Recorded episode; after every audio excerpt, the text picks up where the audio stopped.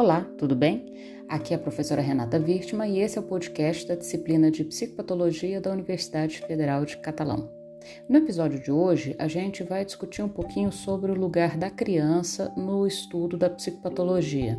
Afinal, essa é a disciplina de psicopatologia na infância.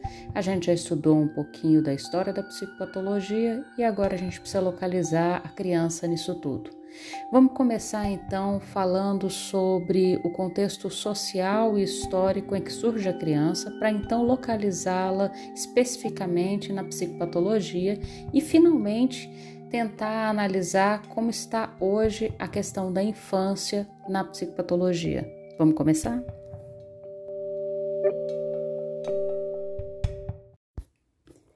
A criança não existiu sempre.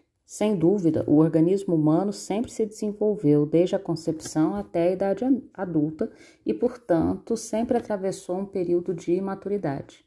Entretanto, a ideia de nomear a infância como especificamente uma etapa da vida individual foi um resultado da ciência moderna e da Revolução Francesa.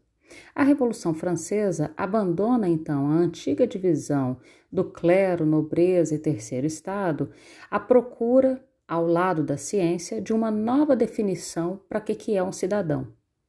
O surgimento, então, do cidadão livre, maior e responsável faz surgir também a criança, dependente, menor e em formação, submetida, portanto, aos especialistas tanto da ciência quanto da educação. Mas para entender esse processo e a importância dele, da construção da infância, para o estudo da psicopatologia, Vamos tentar voltar um pouquinho mais, retomar alguns períodos históricos. Um importante marco sobre o conceito da infância é, foi a, a, publicação do livro História Social da Criança e da Família, publicado na década de 60. O autor discute nesse livro a universalidade e a naturalização da infância por meio da análise do percurso histórico e de diversas práticas sociais associadas a essa etapa da vida.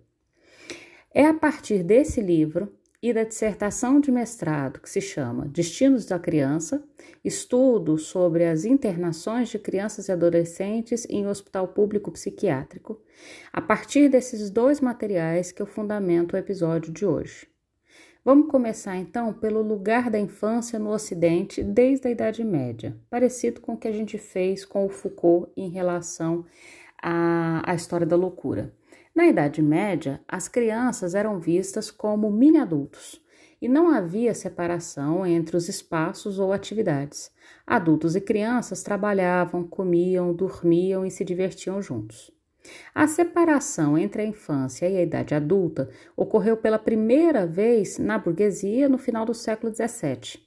A partir desse momento, a infância passou gradativamente a ser administrada. A criança então já não era mais vista como um mini adulto, mas como um ser que viria a se tornar um adulto. Essa premissa tem como consequência o fato de que a criança é considerada sempre um vir a ser.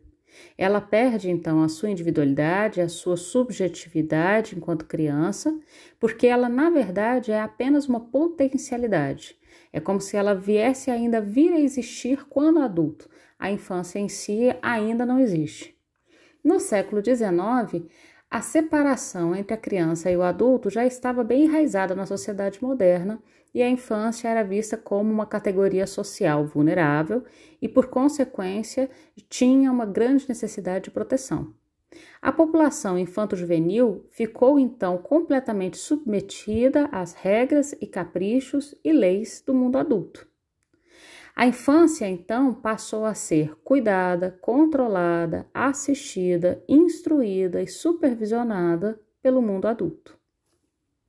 Agora vamos para um pouquinho mais perto da nossa área. Começando pela pergunta: qual o lugar da infância na psicopatologia? As primeiras tentativas de inclusão da criança no saber psiquiátrico ocorreram no final do século XIX. Podemos pensar o processo de consolidação da psiquiatria infantil em três etapas. Primeira, a primeira etapa ocorreu durante o século XIX, entre os anos de 1800 e 1880. Durante esse período, a psiquiatria infantil tinha como objetivo exclusivo o estudo da deficiência mental na infância como se esse fosse o único problema específico da infância. A segunda etapa é, da consolidação da psiquiatria infantil foi o segundo período, teve início em 1880 com a publicação na Europa dos primeiros tratados de psiquiatria infantil. Observa-se então que esses estudos tinham como objetivo investigar na criança quais as síndromes mentais que acometiam os adultos, mas que já podiam ser observados durante a infância. Percebam que aqui ainda não havia especificamente transtornos ou adoecimentos mentais próprios da infância. O terceira, a terceira etapa da consolidação da psiquiatria infantil foi no período que ocorreu próximo à década de 1930. A psiquiatria infantil, então, passa a se separar da psiquiatria do adulto e são, então, finalmente desenvolvidas definições e práticas psiquiátricas exclusivas da infância. Então, isso tudo aconteceu a partir de 1930 somente. A disseminação, então, de ideias e conceitos advindos da psicanálise tiveram um papel fundamental na tomada da infância como objeto de estudo da ciência. Percebam então que em 1930 Freud ainda estava vivo e a psicanálise tinha 30 anos. Isso porque a teoria elaborada por Sigmund Freud considerava a infância como uma época fundamental do desenvolvimento psíquico. Então, Freud foi um dos primeiros teóricos a colocar um holofote sobre a infância. Assim, Freud chama a atenção não apenas para o fato de que os traumas que ocorrem na infância podem resultar nas questões e conflitos psíquicos dos adultos, mas também para o fato de que a relação dos adultos com a criança pode adoecer a criança ainda durante a infância. Ele foi um dos primeiros a falar, por exemplo, sobre fobia infantil, com o caso do pequeno Hans. Bom, vamos tentar agora aproximar um pouco mais geograficamente qual a posição da infância no Brasil, desde o Brasil colônia até o Brasil república. Começando pelo Brasil colônia. As crianças no período colonial eram completamente ignoradas. O indivíduo só adquiria alguma importância social ao se tornar adulto.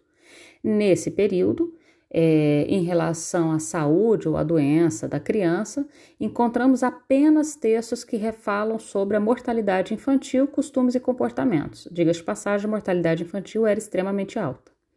Até o século XIX, a gente observa a ocorrência de altos índices também ainda de mortalidade infantil.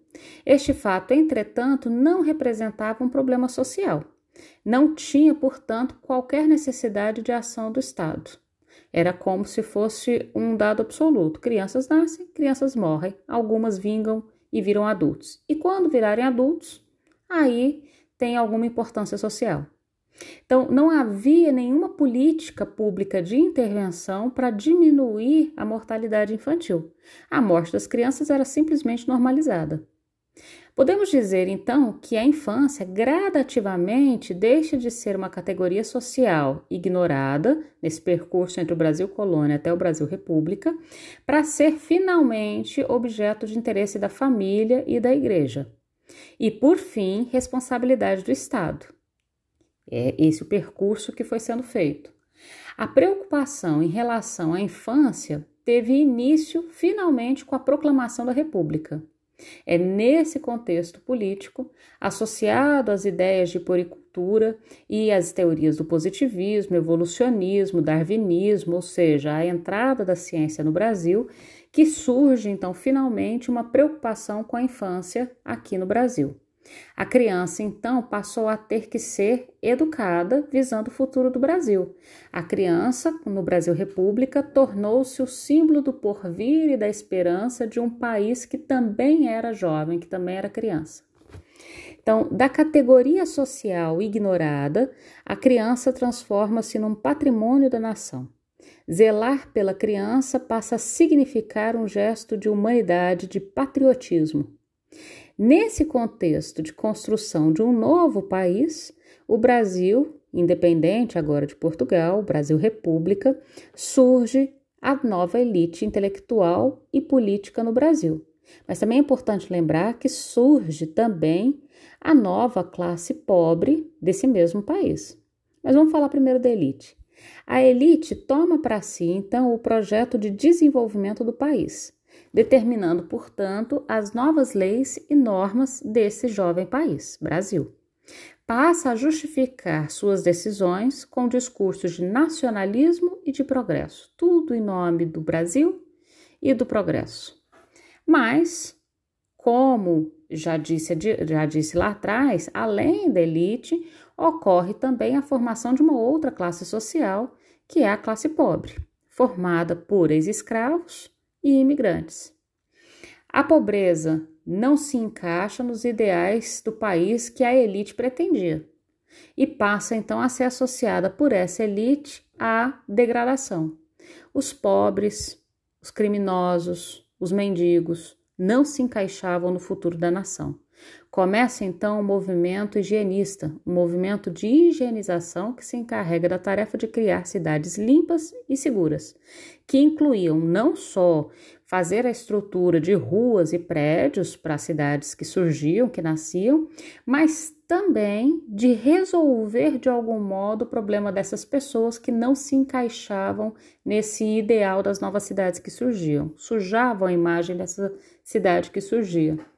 O Estado, ao constatar a exigência de um número enorme de pobres e mendigos nas cidades, Imagina o número de ex pessoas que eram escravizadas até então, com a abolição da escravatura, mais os imigrantes que chegavam no país sem nenhuma condição. Então, o número de pobres e mendigos nas cidades era gigantesco. E dentre eles, muitas crianças. Nesse momento, o Estado percebeu que poderia utilizar o saber médico para intervir junto a essa população. A solução, então, para os adultos foi o trabalho, por meio da fomentação do discurso médico, do qual os maus comportamentos estariam ligados à ociosidade e os bons comportamentos estariam ligados ao trabalho. A atividade laboral passou a ser considerada a forma absoluta de resolução dos problemas dos indivíduos, inclusive dos problemas morais. E não trabalhar relacionado à vadiagem, adoecimento, criminalidade e assim por diante. As crianças, por sua vez, tiveram como solução a educação e a disciplina. Começaram a ser encaminhadas para instituições educativas que seriam responsáveis pelo ensino de bons hábitos. No Brasil, o movimento de higiene mental teve seu auge nas décadas de 20 e 30, de 1920 e 1930, né, do século 20, e propunha fundamentalmente uma certa reorganização social. Ou seja, preocupava-se, preste atenção nessa palavra, com a eugenia e com a preservação da ordem pública. Vamos nos deter essa palavra, eugenia. Vocês já devem ter ouvido falar nela. A etimologia da palavra eugenia em grego, literalmente, é eu, que significa bom, mais genia, que significa origem ou raça ou seja, boa raça ou boa origem. É, essa palavra eugenia, então, pessoas de boa raça ou de boa origem, nos ajuda a compreender os pressupostos do movimento higienista. Essa premissa ressalva a periculosidade das classes pobres e colocava na intervenção médica a solução para a evolução humana e aperfeiçoamento da espécie. Isso é, a ciência poderia acelerar e garantir a melhoria das raças por medidas preventivas. Percebam então que entre as décadas de 1920 e 1930, a gente esteve o apogeu aqui das mesmas ideias eugenistas, também considerar, conhecidas na Alemanha como nazismo e em toda a Itália como fascismo também tiveram uma grande repercussão no Brasil, mais ou menos nessa mesma época. E as crianças nesse processo de eugenia, nesse processo higienista, onde elas ficavam? A escola, então, era tida como um lugar de maior influência sobre o desenvolvimento das crianças. A escola tornou-se, então, uma instituição que ditava as regras e normas sociais norteadas pela disciplina e pela ordem. Além disso, a escola teria como função a detecção de anormalidades e de comportamentos impróprios que deveriam ser corrigidos. O discurso higienista ao determinar os padrões de normalidade da infância, determinou também as primeiras práticas e condutas destinadas às crianças anormais. O movimento defendia o tratamento asilar e a ampliação do número de instituições de assistência às crianças anormais. Mas é importante observar aqui o que, que significa essa palavra anormal. O que, que é uma criança anormal neste período? É, esse termo anormal era bastante abrangente e incluía, me perdoem aqui agora os termos que eu vou usar, são os termos que eram utilizados na época e que hoje, claro, são completamente condenados por serem discriminatórios. Mas nos documentos da época se lê assim: o que é uma criança anormal? Dois pontos, abre aspas. Pobreza, criminalidade, idiotas, imbecis, surdas, mudas, cegas, epiléticas, histéricas, paralíticas, indisciplinadas, desequilibradas, viciadas e abandonadas. Percebam que sobrou muito pouca coisa fora desse, desse carimbo de crianças anormais, de pobres a abandonadas, passando por mau comportamento ou qualquer tipo de deficiência física. Agora vamos avançar algumas décadas. Vamos dar um salto aí de 1930 para 1970. Chegamos à década de 70 e o que está acontecendo na década de 70? A reforma sanitária e a reforma psiquiátrica.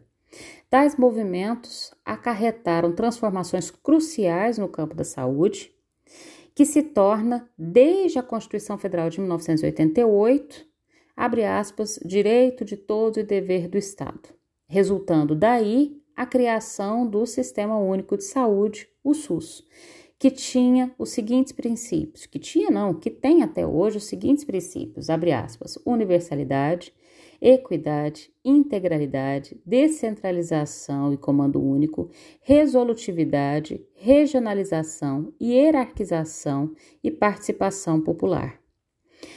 A reforma psiquiátrica e o movimento antimanicomial tiveram como princípio a substituição do modelo asilar, do modelo de internação, como forma principal de tratamento da saúde mental pelo modelo substitutivo, que desloca o seu objeto de intervenção da doença e dos sintomas para os sujeitos e os grupos aonde esses sujeitos vivem a experiência de sofrimento psíquico, ou seja, para o contexto social.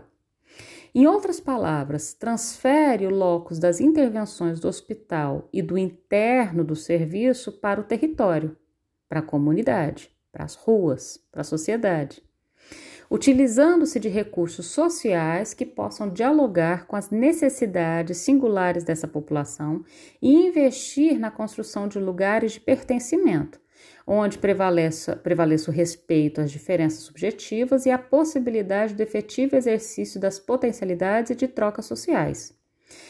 Lembra que quando essas pessoas estavam internadas, elas não faziam trocas sociais, pelo contrário, elas desaprendiam completamente a viver em sociedade e a grande maioria delas nunca nem voltaria a viver em sociedade.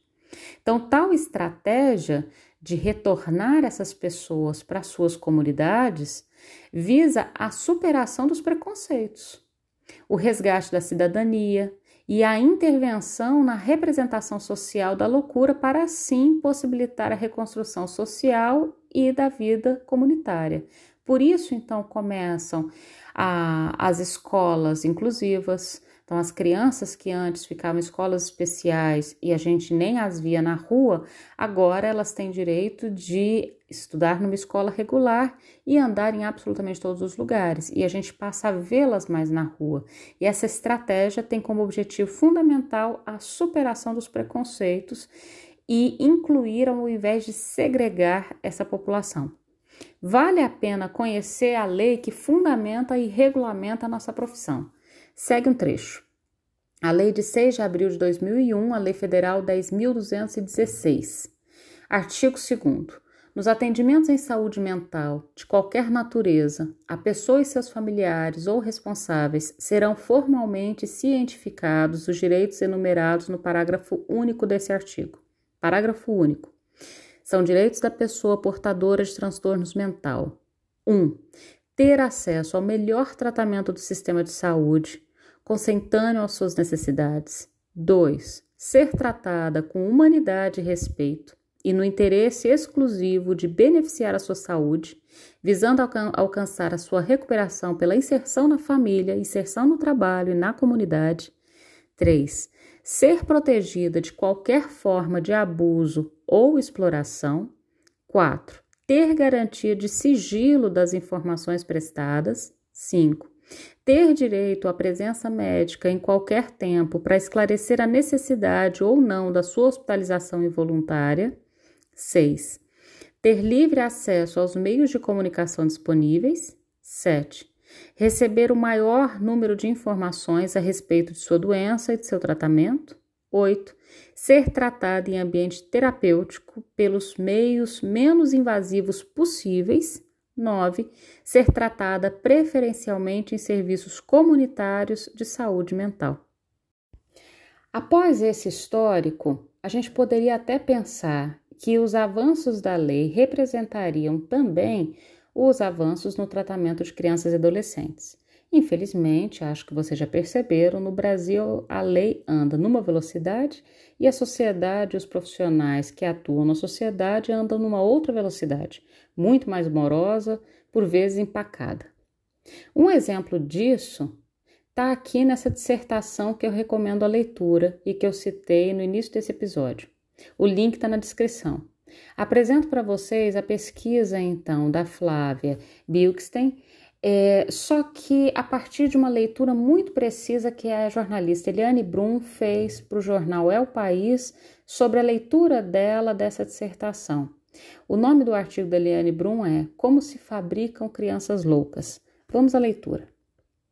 Em uma noite de novembro de 2007, a psicóloga Flávia escutou de uma menina duas perguntas e descobriu que não tinha respostas.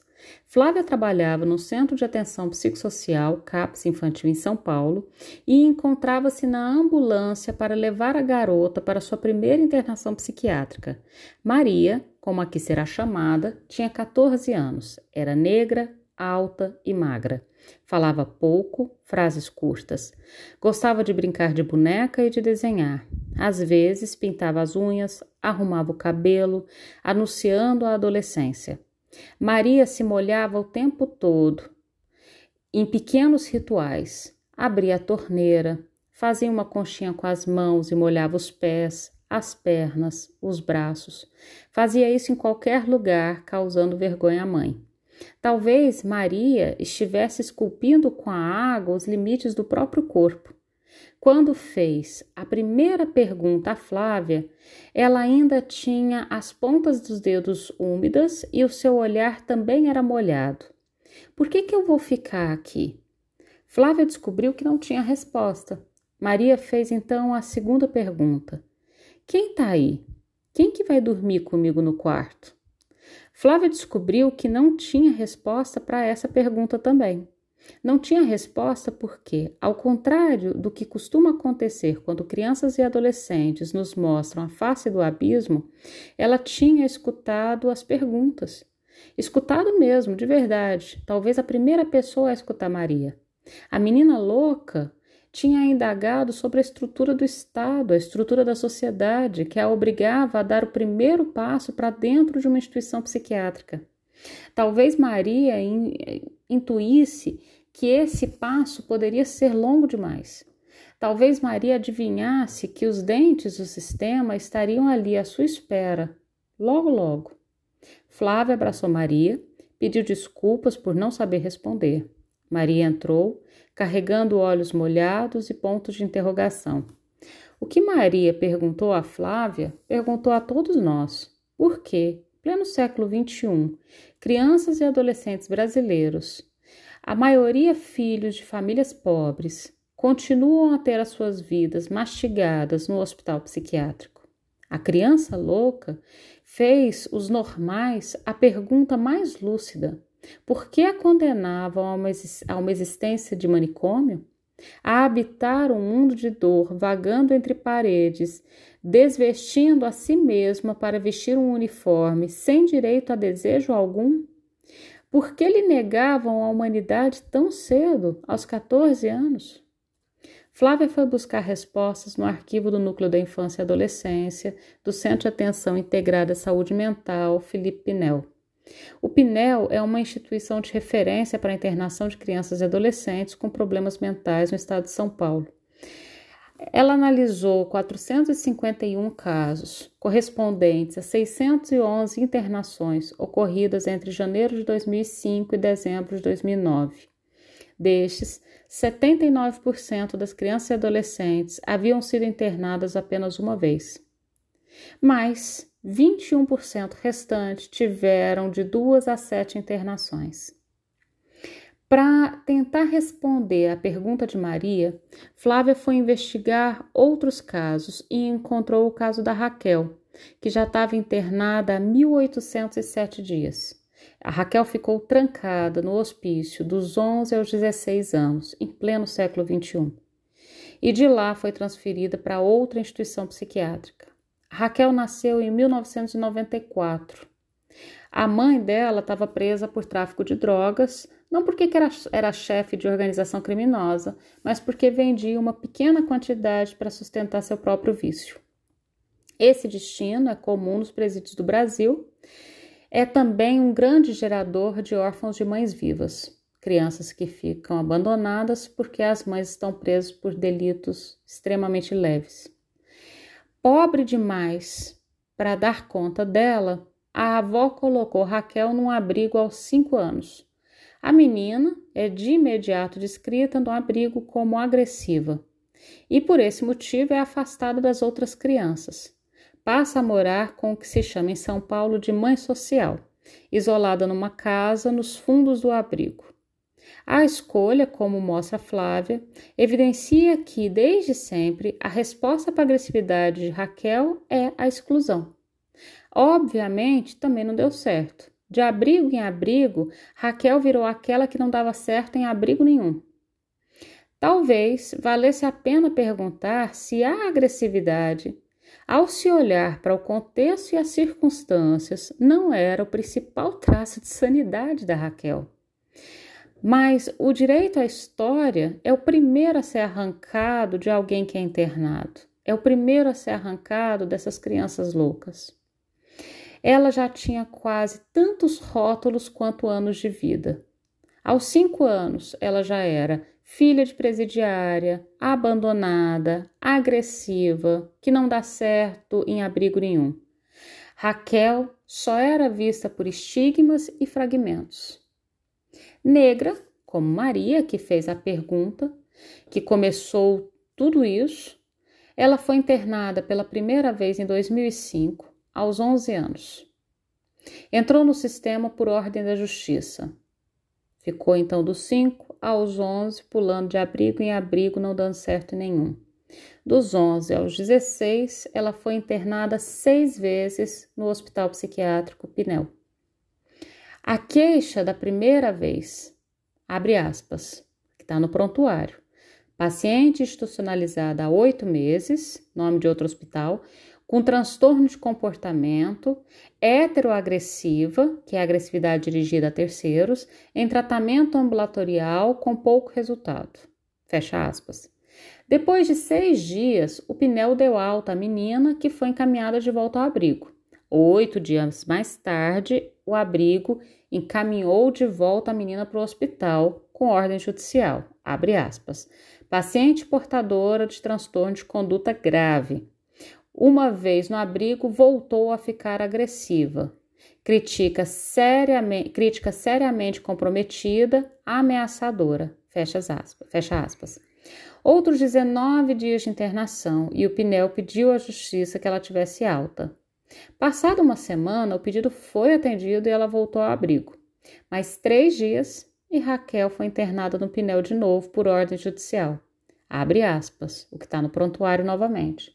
Ao retornar ao abrigo, volta a apresentar quadro importante de, libera de liberação da agressividade e falta de controle de impulsos. Fecha aspas. Raquel ficou trancada no pneu por mil e quatro dias. A hipótese de trabalho da Flávia nessa dissertação é a mesma guia condutora que eu pretendo trazer para as nossas discussões na aula síncrona. Abre aspas. A patologização das crianças em situação de vulnerabilidade social evidencia a precariedade da rede de atenção e cuidado e também a insuficiente articulação entre as políticas públicas nos campos de educação, saúde, habitação e lazer. Fecha aspas. Então, nesse sentido, a gente observa na prática que parece que a gente tem duas psicopatologias da infância no Brasil, não só uma.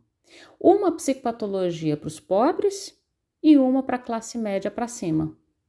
Qual que é o impacto social sobre o adoecimento na infância? Levando em consideração que há um impacto social que leva a um adoecimento na infância, por que, que a psiquiatria americana relega cada vez mais as questões sociais e culturais para o segundo plano na classificação dos transtornos da infância, tanto que no DSM-5, a última edição do DSM, os transtornos específicos da infância ganharam um novo nome. Chamam-se transtornos do neurodesenvolvimento, como se a base fundamental dos problemas da infância fossem biológico. Então, essa é a discussão para a aula síncrona. A psiquiatria americana vai na direção de biologizar os problemas da infância. Mas há toda uma psiquiatria, psicologia, psicanálise e talvez psicopatologia que aponte para uma outra direção, de que talvez a questão da infância esteja mais no meio do que na questão biológica. A gente continua essa discussão na aula síncrona. Até lá!